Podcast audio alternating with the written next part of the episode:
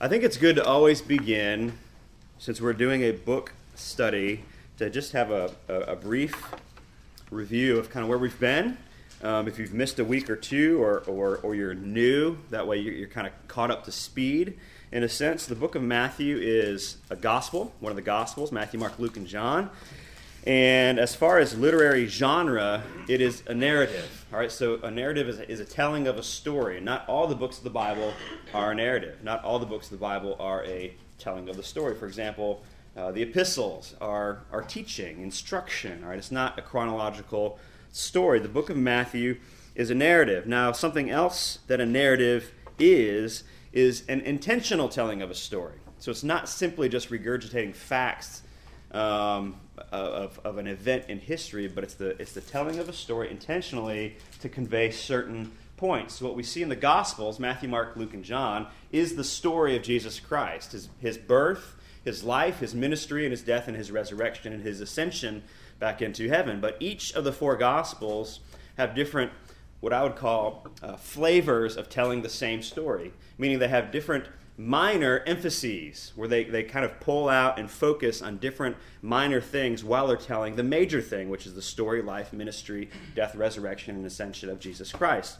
And what we see in Matthew is that the uh, minor emphases is uh, the theme of fulfillment, the fulfilled promise of the coming Messiah, Jesus Christ. And so you see the word fulfill or fulfilled uh, several times, more than any of the other, other Gospels. And you see almost, as we work through the text, it almost seems like every text we read is boom, Old Testament prophecy, boom, Old Testament quote, boom, Old Testament fulfilled as it said by the prophet Isaiah, or by the prophet Jeremiah, or by the prophets who said before, these fulfillments of Old Testament prophecy. So Matthew is written to a Jewish audience who would have known the Old Testament uh, quite well, and he's, he's pointing fingers back to see, this is where all the pieces connect. Our series on Matthew chapter 1 through 7 uh, takes us from the birth of Christ through the, just the beginning of his ministry, um, and then leads us into the Sermon on the Mount with his Matthew 5, 6, and 7, and we'll, and we'll end the series after the Sermon on the Mount. Last week we discussed um, a little bit of uh, Joseph's role. We talked about how an angel appeared to Joseph and told him to flee to Egypt because Herod was going to kill all the babies in Bethlehem, and how he did, in fact, flee to Egypt, and then Herod did, in fact, do the evil deed. Um, Herod eventually died, and an angel of the Lord appeared to Joseph and said, You're, uh, It's safe to return. And, and Joseph did. And we kind of unpacked all of those things. And, and those stories, those three stories that Joseph going to Egypt, Herod um, killing of the innocents, and then the return back to Nazareth are not mentioned in any of the other Gospels. Only Matthew tells that piece of the birth narrative of, of Christ. And we discussed why that is and how the uh, three different Old Testament prophecies that are mentioned in that text reflect the coming of Christ. And we also looked at um, a literary feature last week that we called a type. And a type is, uh, is, a, is, is a template, or a type is a, a pattern of one to come. And so, what you can do is you can look into the Old Testament and you see these, these types that represent something greater. A type is something that is veiled, a veiled image, a foreshadowing of something that you will in the future one day see in a greater sense. And so we kind of talked about how the children of Israel, the children of Israel, are a type of Christ because the children of Israel are referred to in the Old Testament as God's son. And the children of Israel were um, uh, freed um, from, the, uh, from slavery, and God led his children uh, through the wilderness, and we see a connection between the children of Israel and Christ being a foreshadowing of the one to come, which was the Messiah. So, God, in His wisdom, for whatever reason, decided that um, we were not going to know much about the life of Christ post birth and the beginning of ministry. And so, where we enter the story here in Matthew chapter 3, um, the story that we're going to read today is the story of John the Baptist. We're not going to actually see much of Jesus actually in this piece of the story yet. He's going to come next week when John the Baptist baptizes Jesus. But, but at this point in Matthew, what we see for the very first time is this character, John the Baptist. Now, unlike last week's text of running to Egypt and, and returning, uh, that is in none of the other Gospels, John the Baptist is in every Gospel. So the story of John the Baptist is, is fairly, uh, fairly detailed if you combine all of the Gospels together to understand who he was. And I think it's important for us to have a bit of understanding of who John the Baptist is and who the John, John the Baptist was and his role that he played in the gospel story. John the Baptist and Jesus were absolute contemporaries in the sense that they, they of course lived at the same time, but both their mothers were pregnant at the same time. So they were the same, they were the same age. They were only off by a couple months. And Jesus enters the story in the next text that we'll look at next week, and, and most scholars agree that Jesus was 30 all right, so we're, we're, we're, we're skipping from Jesus as a baby going to Egypt and returning to Nazareth to 30 years later, we see Jesus appeared. He's beginning to start his ministry. So there's a gap in there. Um, that God in His wisdom has said that that element of the story is not needed for the growth of my church. So let's jump to Matthew chapter 3, and we're going to read verses 1 through 12. In those days, John the Baptist came preaching in the wilderness of Judea Repent, for the kingdom of heaven is at hand. For this is he who was spoken of by the prophet Isaiah when he said, The voice of one crying in the wilderness, Prepare the way of the Lord, make his paths straight. Now, John wore a garment of camel's hair and a leather belt around his waist, and his food was locusts and wild honey. Then Jerusalem and all Judea and all the region about the Jordan were going out to him, and they were baptized by him in the river Jordan, confessing their sins. Verse 7 But when he saw many of the Pharisees and Sadducees coming for baptism, he said to them, You brood of vipers, who warned you to flee from the wrath to come? Bear fruit in keeping with repentance, and do not presume to say to yourselves, We have Abraham as our father. For I tell you, God is able from these stones to raise up children for Abraham. Even now the axe is laid to the root of the trees. Every tree, therefore, that does not bear fruit, bear good fruit, is cut down and thrown into the fire. I baptize you with water for repentance, but he who is coming after me is mightier than I, whose sandals I am not worthy to carry. He will baptize you with the Holy Spirit and with fire. His winnowing fork is in his hand, and he will clear his threshing floor and gather his wheat into the barn, but the chaff he will burn with unquenchable fire.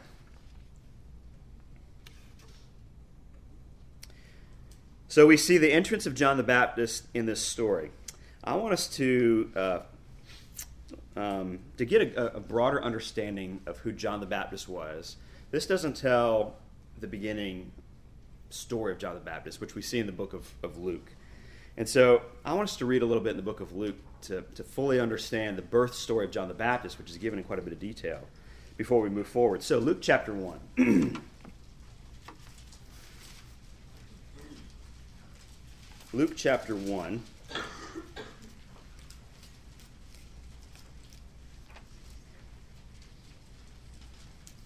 Luke chapter 1 verse 5. Now, there's a bit of there's a bit of text here.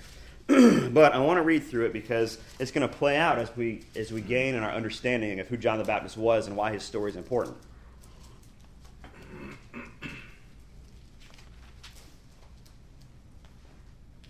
All right, Luke 1 5.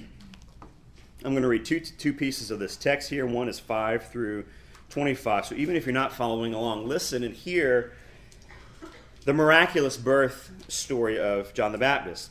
Luke 1 5. In the days of Herod, king of Judea, there was a priest named Zechariah of the division of Abijah, and he had a wife from the daughters of Aaron, and her name was Elizabeth. And they were both righteous before God, walking blamelessly in all the commandments and statutes of the Lord. But they had no child, because Elizabeth was barren, and both were advanced in years. And now, while he was serving as priest before God, when his division was on duty, according to the custom of the priesthood, he was chosen by lot to enter the temple of the Lord and to burn incense. And the whole multitude of the people were praying outside at the hour of the incense. And there appeared to him an angel of the Lord, standing on the right side of the altar of incense. And Zechariah was troubled when he saw him, and fear fell upon him. But the angel said to him, Do not be afraid, Zechariah, for your prayers have been heard, and your wife Elizabeth will bear you a son, and you shall call his name John. And you will have joy and gladness, and many will rejoice at his birth. And he will be great before the Lord, and he must not drink wine or strong drink, and he will be filled with the Holy Spirit, even from his mother's womb. And he will turn many of the children of Israel to the Lord their God, and he will go before him in the spirit and the power of Elijah and turn the hearts of the fathers to the children and the disobedient to the wisdom of the just, to make ready for the Lord a people prepared. And Zechariah said to the angel, How shall I know this? For I am an old man, and my wife is advanced in years. And the, answer, and the angel answered him, I am Gabriel. I stand in the presence of God, and I was sent to speak to you and to bring to you this good news. And behold, you will be silent and unable to speak until the day that these things take place, because you do not believe my words, which will be fulfilled in their time. And the people were awaiting for Zechariah, and they were wondering at his delay in the temple.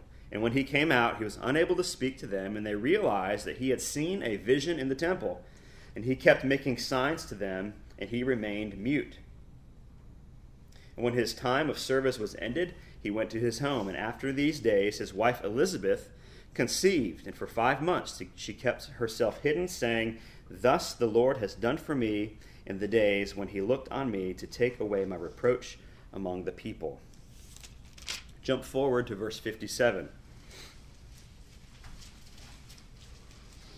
Same chapter, Luke 1 57. Now the time came for Elizabeth to give birth, and she bore a son. And her neighbors and relatives heard that the Lord had shown great mercy to her, and they rejoiced with her.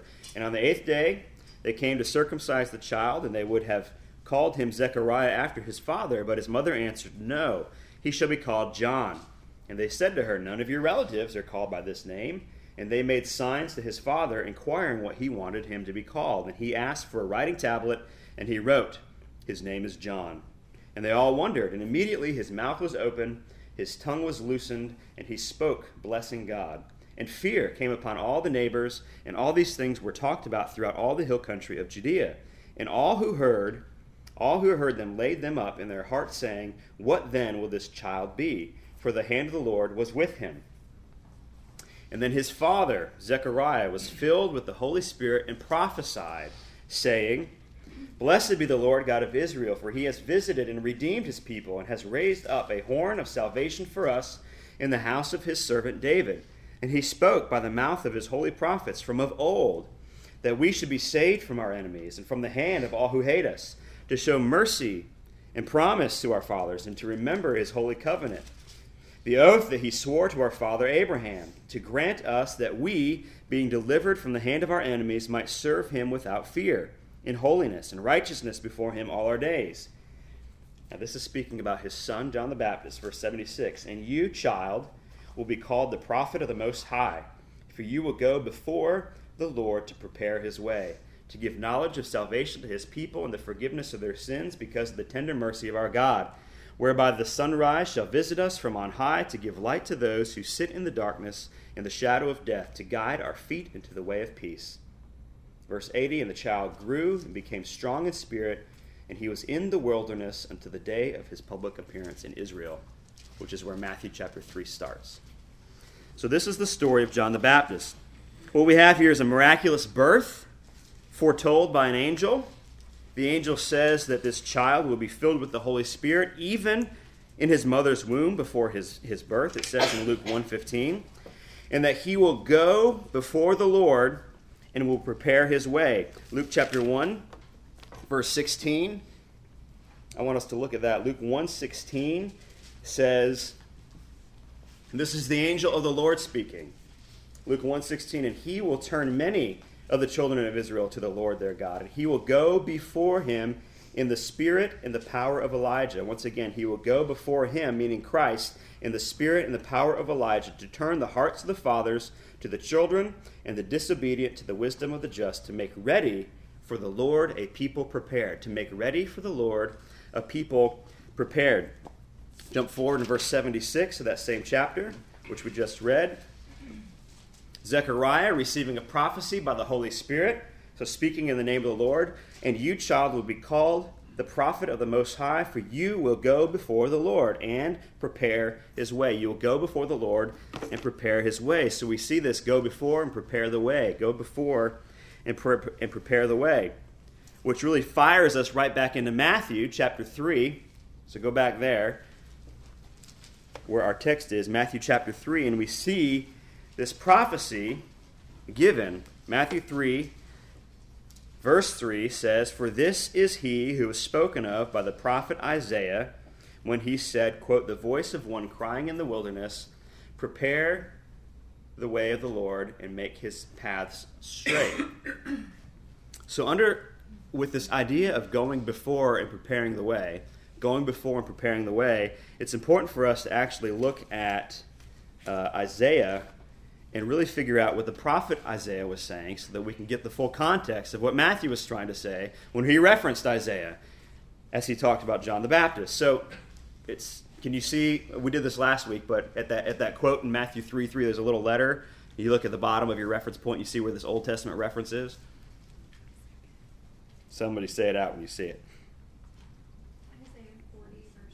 Isaiah 40, verse 3. All right, so again, it's not a bad thing if you have to look up where Isaiah is within the table of context. But this is important. Matthew thought it was important. We should think it's important.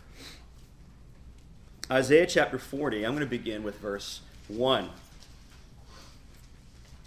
First of all, Isaiah was written in the 800s BC, somewhere around there. When Isaiah lived, he wrote this book. Uh, Isaiah was a prophet of the Lord. And Isaiah, as a prophet, was doing what most of the prophets did. And Isaiah was calling out to the people, the Lord, repent. You, you, you, are, you are worshiping idols, you're worshiping the Baals. That is an abomination to God, and you need, you need to turn, and a judgment will come.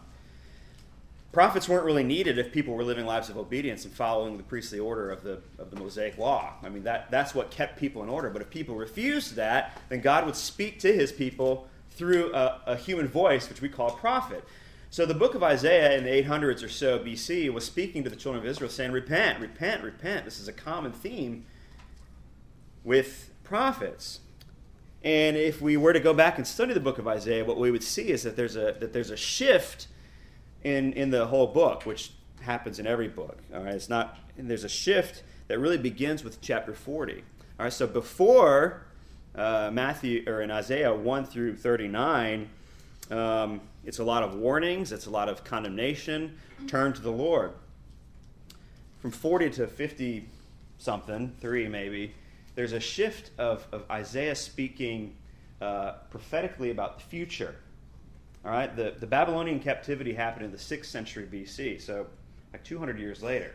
So Isaiah is speaking a prophecy of the future that there is something where you will be judged all of this is, is you will be judged in a great, tremendous, shattering way. You will be judged. But there's still comfort in that God will still keep his promises. So if you see the, the subtitle there of chapter 40 is, is comfort for God's people. So this is speaking prophetically to the children of Israel in 200 years after the Babylonian captivity, after your capital is sacked and the, and the walls are destroyed and the gold is removed from your temple and pigs are sacrificed in the temple of our God as a blasphemous act, and the gold is removed and the treasure is removed, and your fields are sown with salt so nothing can grow there again, and your people have been pillaged and you have been exiled into a, in another country, the Babylonians. After that judgment of 70 years, which the prophet Jeremiah foretold, specifically and said 70 years, after that, I will bring you back. You will have paid for your sins in that, in that sense, and I will bring you back to truly come back to the promised land where I can be your God again. You will be my people, and I will be your God. And so in Isaiah chapter 40, he's saying that there is still hope in the promises of God. You, you'll be held accountable for your sins, but I'm not going to let you go forever. So in Isaiah chapter 40, it says, Comfort. Verse 1 Comfort, comfort my people, says your God. Speak tenderly to Jerusalem and cry that her welfare is ended and that her iniquity is pardoned, and that she has received from the Lord's hand double for all of her sins. Verse 3 A voice in the wilderness, prepare the way of the Lord, and make straight in the desert a highway for our God. Every valley shall be lifted up, every mountain and hill will be made low, and the, and the uneven ground shall become level, and the rough places will become a plain. And the glory of the Lord will be revealed, and all flesh shall see it together. For the mouth of the Lord has spoken. Verse 6 A voice says, Cry, and I said, What shall I cry? All flesh is grass, and all of its beauty is like the flower of the field. The grass withers, the flower fades and when the breath of the Lord blows on it, surely the people are grass, and the grass withers and the flower fades, but the word of the Lord will stand forever. And what this is, is a reference to the return of the exiles back to the promised land. And what it's saying is that God is going to be the one who does this.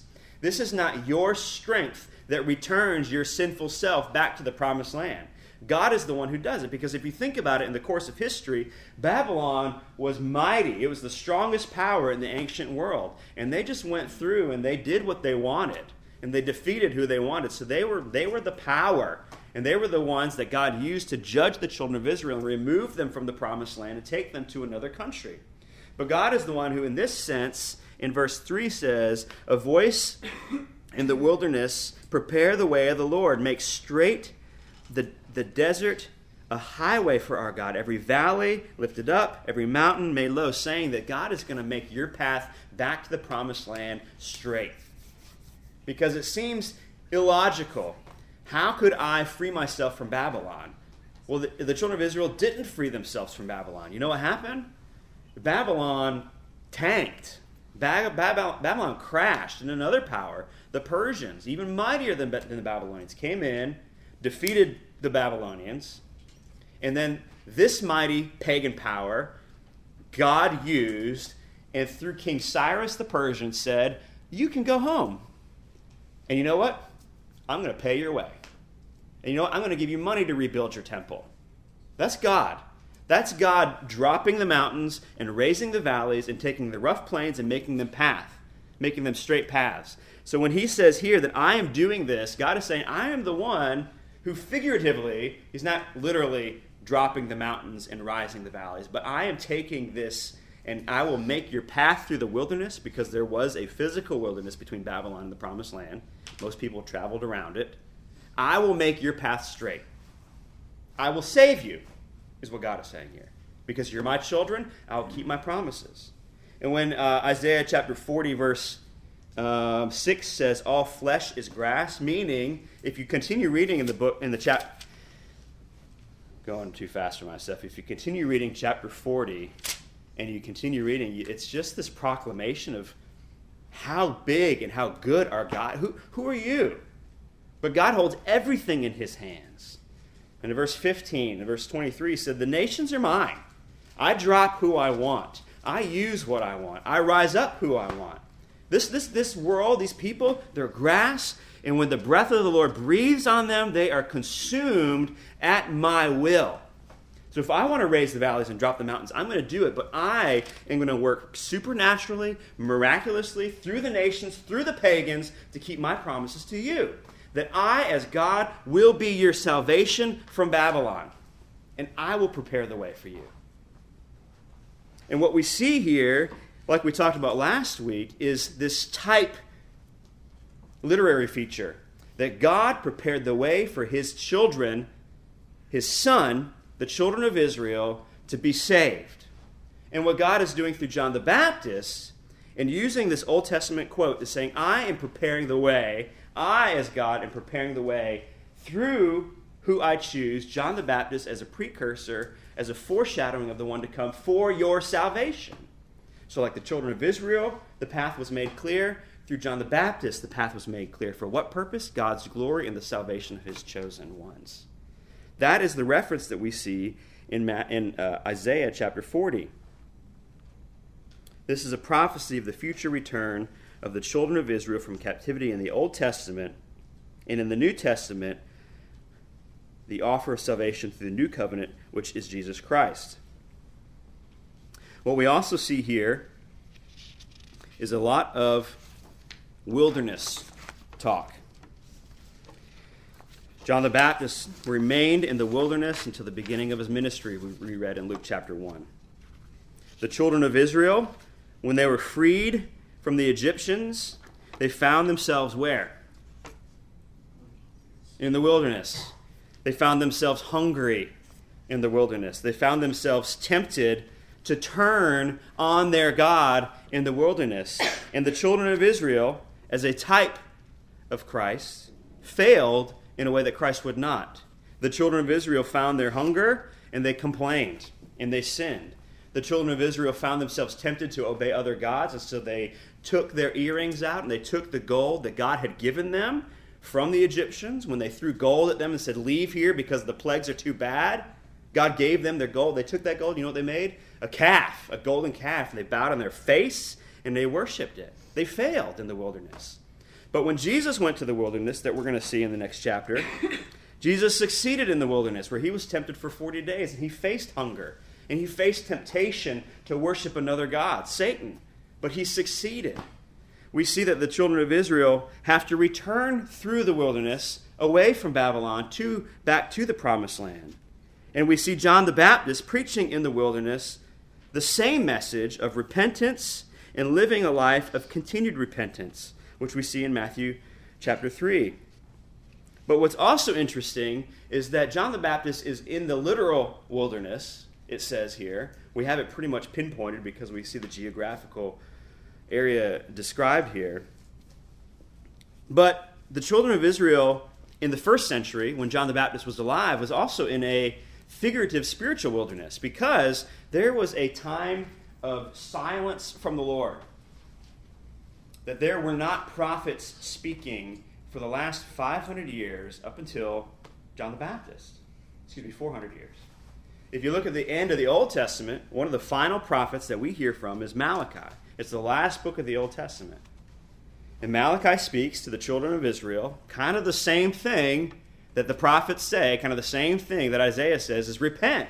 You're living in idolatry. You're not getting what the law says and the reason for the establishment of the law. You are not honoring me as, as your God. And if you do not keep my commandments, that there will be judgment. I am still your God, and I will still fulfill my end of the deal, but there is going to be judgment if you continue down these roads.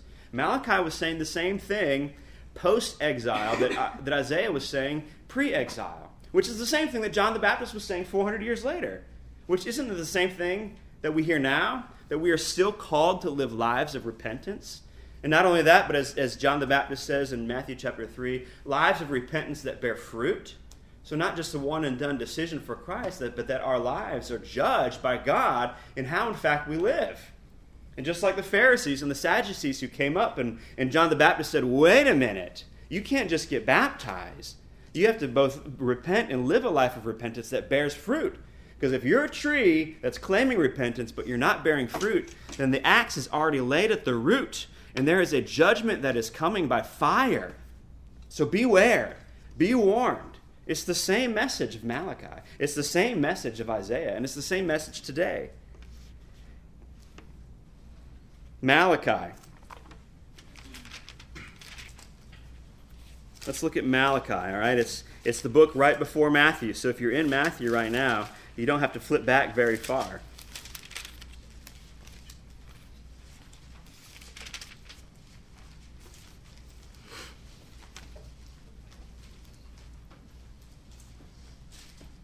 Okay, so where are we at here?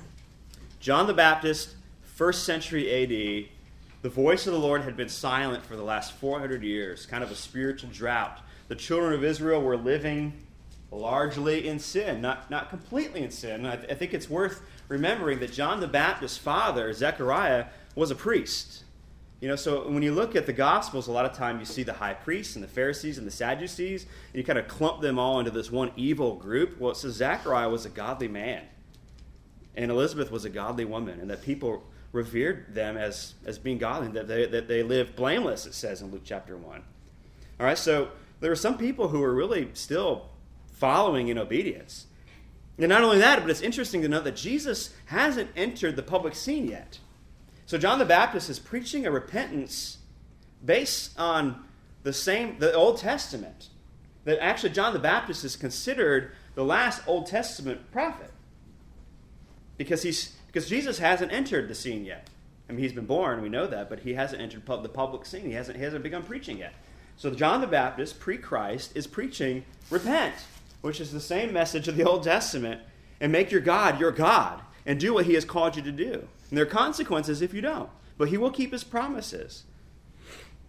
So if you look at Malachi, it's, it's a short book, it's only four chapters, but if you look at Malachi chapter 3, verse 1, which is quoted later in the Gospels, it says, Behold, I send my messenger, and he will prepare, that theme, prepare, go before, prepare, go before. He will prepare the way before me. And the Lord whom you seek will suddenly come to his temple, and the messenger of the covenant, of the covenant in whom you delight. Behold, he is coming, says the Lord of hosts. This is both a reference to John the Baptist and a reference to Jesus. Once again, chapter 3, verse 1 Behold, I send my messenger, John the Baptist, and he will prepare, prepare the way before me. And the Lord whom you seek will suddenly come to his temple, which we see at the end of Matthew, Jesus actually coming to the temple. The messenger of the covenant in whom you will delight, behold, he is coming, says the Lord. And then if you bump to the very last verses of the book, the last thing that we see before the 400 years of silence, before the Gospels, uh, Malachi chapter 4, verses 4, 5, and 6 says, Remember the law of my servant Moses, the statutes and the rules that I commanded him at Horeb, which is the same thing as Mount Sinai for all of Israel, which is really the same thing that John the Baptist was preaching. Verse 5 Behold, I will send you Elijah the prophet before the great and awesome day of the Lord comes, and he will turn the hearts of the fathers to their children, and the hearts of children to their fathers, lest I come and strike the land with a degree of utter a decree of utter destruction. Once again, verse 5, Malachi 4, verse 5. Behold, I will send you Elijah, the prophet, before the great and awesome day of the Lord comes, and he will turn the hearts of the fathers to their children, and the hearts of children to their fathers but if you remember, you don't have to flip there, but if you remember what the angel of the Lord said to Zechariah, that he will have a son named John the Baptist, the angel of the Lord said, And he will turn many of the children of Israel to their God, and he will go before him in the spirit and the power of Elijah. Didn't we just read that in Malachi? To turn the hearts of the fathers to the children, and the disobedient to the wisdom of the just. To make ready for the Lord a people prepared. You see this connection? that John the Baptist is the Elijah that was prophesied. It wasn't designed to be a, a literal Elijah will come, but it says um, in Luke, back to Luke 1, I will send him in the spirit and in the power of Elijah. And even Jesus himself, later in the book of Matthew, Matthew 11 says, For all the prophets and all the law prophesied until John the Baptist. Verse 14, and if you are willing to accept it, he is Elijah, the one who is to come. So we actually hear from Christ's mouth that John the Baptist is this prophesied Elijah, which is not unheard of as a literary feature. So we see prophesied throughout the course of the Old Testament that there's one coming, that there's one who will go before, that there's one coming who will prepare the people of the Lord for the coming of Jesus Christ. So that's why John the Baptist is a big deal. It says in Matthew chapter 3 that, that people were coming out to see him. We see that Herod, Herod's son, there's, an, there's another Herod, the Herod that killed all the babies and that he died, and there's another Herod, um, was afraid of John the Baptist, that he was so known, that he was recognized, and that people thought that Jesus, because he was doing miracles, was John the Baptist, because John the Baptist was beheaded and, and executed. And so John the Baptist, I mean, he, it, people were turning to him. People were repenting. People were listening to the word of God. People were being baptized. Even the holy elites were coming out saying, Who is this man? That he was recognized as a prophet. So we see that John the Baptist is the long awaited forerunner of Christ, the one that God has said, through which God has said, I will go before you.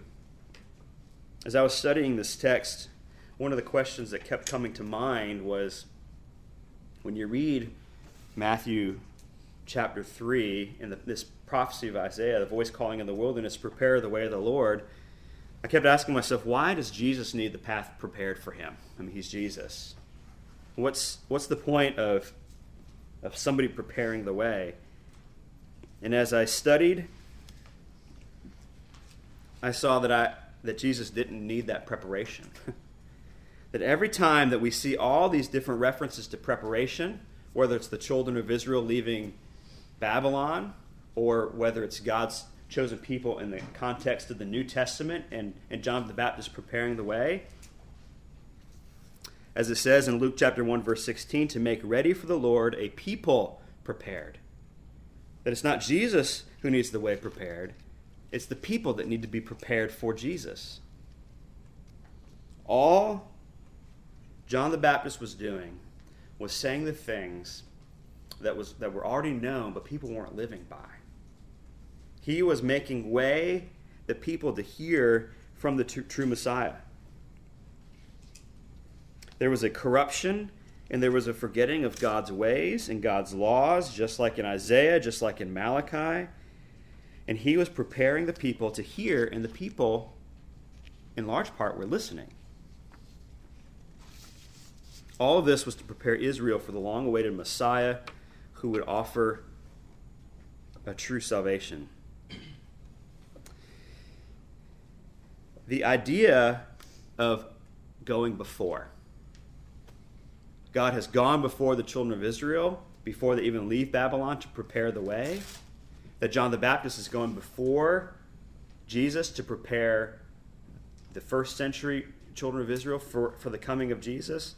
the idea of I will go before you is yet another theme that we see all throughout Scripture. I will go before you. You can turn to Deuteronomy 1 if you want to, but I'm going to read a text here. The book of Deuteronomy, it was written by Moses, and it's essentially a retelling with some more details of the Exodus, of the children of Israel leaving Egypt and the wilderness years and the giving of the Mosaic law. A retelling of Exodus, Leviticus, and Numbers. So in Deuteronomy, at the, at the beginning of Deuteronomy, chapter 1, verse 30, a few of you are turning, I'll give you a second. Deuteronomy, chapter 1, verse 30. This, is, this to me is where it really starts getting encouraging. It says, The Lord your God, who goes before you. The Lord your God, who goes before you, will himself fight for you just as he did for you in Egypt before your eyes. And in the wilderness, theme, and in the wilderness, where you have seen how the Lord your God carried you as a man carries his son all the way that you went until you came into his place, or this place. Verse 32. Yet in spite of this word, you did not believe that's the beginning. That the Lord will go before you. The Lord will fight for you. The Lord will, will drop the mountains. The Lord will raise the valleys. The Lord will make your path straight. And then you go to the end of Deuteronomy, chapter 31, where Moses is getting ready to die and pass the torch as the leader of the children of Israel. Deuteronomy chapter 31, verse 7 says, And Moses summoned Joshua, and he said to him, In the sight of all Israel, be strong and courageous, for you shall go with this people into the land that the Lord has sworn to your fathers to give them. You shall put them, and you shall put them in possession of it. Verse 8 It is the Lord who goes before you. It is the Lord who goes before you, that he will be with you. He will not leave you or forsake you. Do not fear or be dismayed, that the Lord will go before you. I, was trying to imagine a more encouraging situation in other aspects of life. Whether you're walking through, um, I mean, I hear people talk about all the time, like you're going to do a job interview. Well, what's one of the best things to do? Is you talk to an insider, someone who's been there, someone who's gone through that interview process, and they know what it is that that you need to say or the questions they're going to ask. Isn't that phenomenal information? To walk in there and say, You've gone before me, so I'm now so much better prepared. Or if you're if you're going on a hike and somebody says you got to be careful of this cliff here, this area's slick, and I've gone before you. You can watch out because I'm going to tell you the pitfalls. You, you, know, uh, Lauren and I like to talk to people who are older than us that are married and say, "You've gone before us. Tell us your successes." And these are all just human examples. But to talk to people who've gone before and say, you can do this, I know what you need to do, here's what you do and what you don't do, is a, is a tremendous help. I've gone before you. But this is at a divine level, at a, at, at a sovereign level, level at, a, at a supernatural level. God is saying, I will go before you, and I will actually defeat people literally to the children of Israel. That I will make your paths straight because I'm the one who's calling you. And then if you bump to the New Testament in Hebrews, speaking of Christ, who has gone before us, like John the Baptist has gone before Jesus, Hebrews chapter 6, verse 19, it says that we, as Christ followers now in the new covenant, have a sure and steadfast anchor for our soul. That this is the thing that we can have confidence and assured peace, that a hope that enters into the inner place behind the curtain where Jesus has gone as a forerunner, where Jesus has gone before on our behalf, having become a high priest forever for us.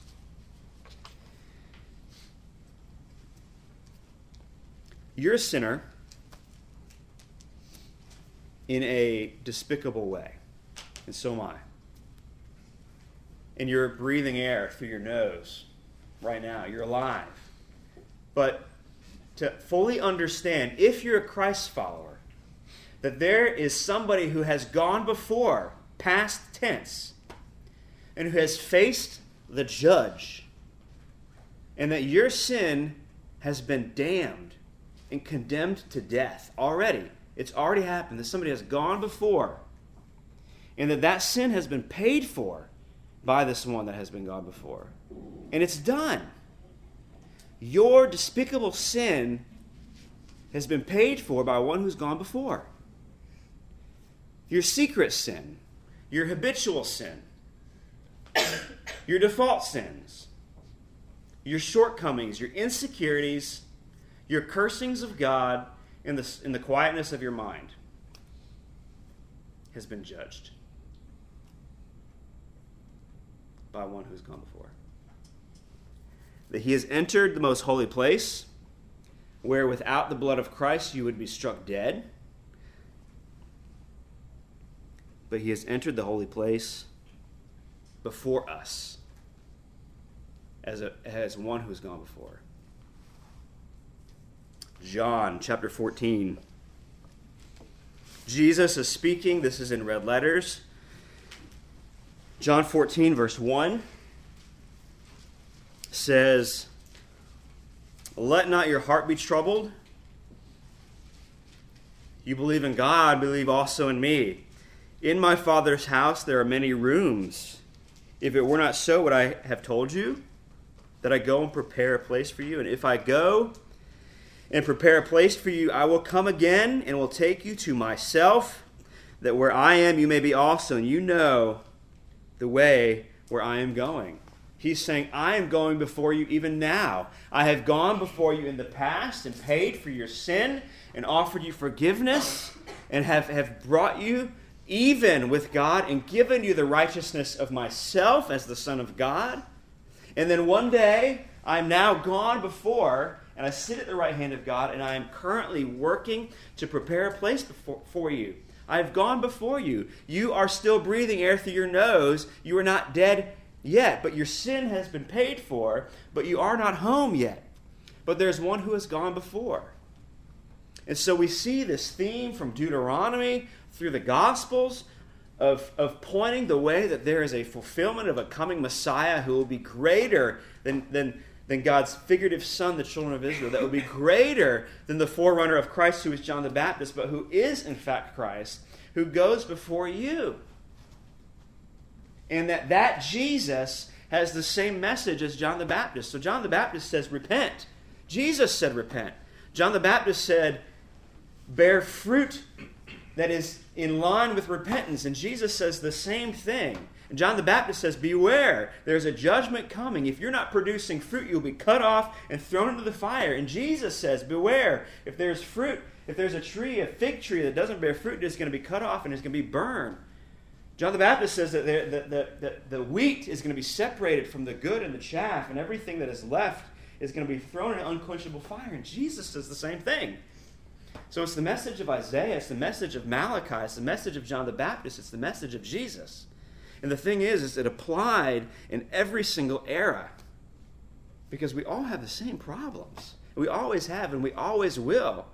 And we will continually be called to not only repent, but to live a life of repentance that bears fruit. And the hope of that command is that we have one who has gone before. That he has made the mountains fall and he has risen the valleys so that we are able to walk that road of repentance it bears fruit. It's not your it's not up to you. Because you can't free yourself from Babylon. You can't free yourself of your sin. You can't forgive yourself of your sin.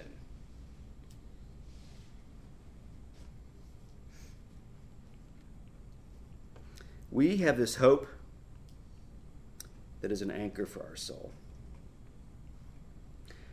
So, as we are called to live this life of repentance that bears fruit, you need to ask yourself questions. Only you can judge you like you can judge yourself. We, Scripture, I believe, gives us permission to look at people and not judge their soul, but say, is there fruit or isn't there?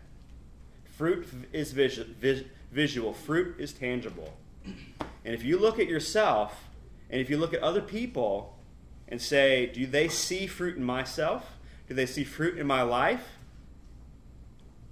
Then praise be to God. If you don't see fruit, if you don't see repentance, if you're not in the Word, if you're not confessing your sins, if you're not interacting with the body of Christ in a, in a way uh, that, that serves a, a purpose and a function beyond sitting and warming a chair, if you're not serving, if you're not giving, I would argue you, you don't have fruit. Because the giving of fruit is clear in Scripture, and that's a discussion for another day. Uh, fruit has a clear definition. It's not up to you to just decide, like, I think this counts as fruit. And so look at your life and live a life of repentance. Drop on your face before the Lord. Get into the Word. Plug yourself into the body of Christ and say, I, I, I need to grow. I want to blossom. I want to produce. I want to be in line with my Savior who has gone before. So be encouraged from Matthew chapter 3 in the story of John the Baptist. Father, I thank you for your word. I thank you that you have sent one who has gone before, who has gone before our lives chronologically and has paid for our sin, for those of us that are Christ followers. And Father, one who is now, in the future sense, preparing a way for us that we will follow to heaven. And that you have dropped the mountains and risen the valleys so that we can walk a life of repentance which bears fruit. Father, help us with that. We can't do it. We're not called to do it by ourselves, but by your Holy Spirit. In Jesus' name, amen.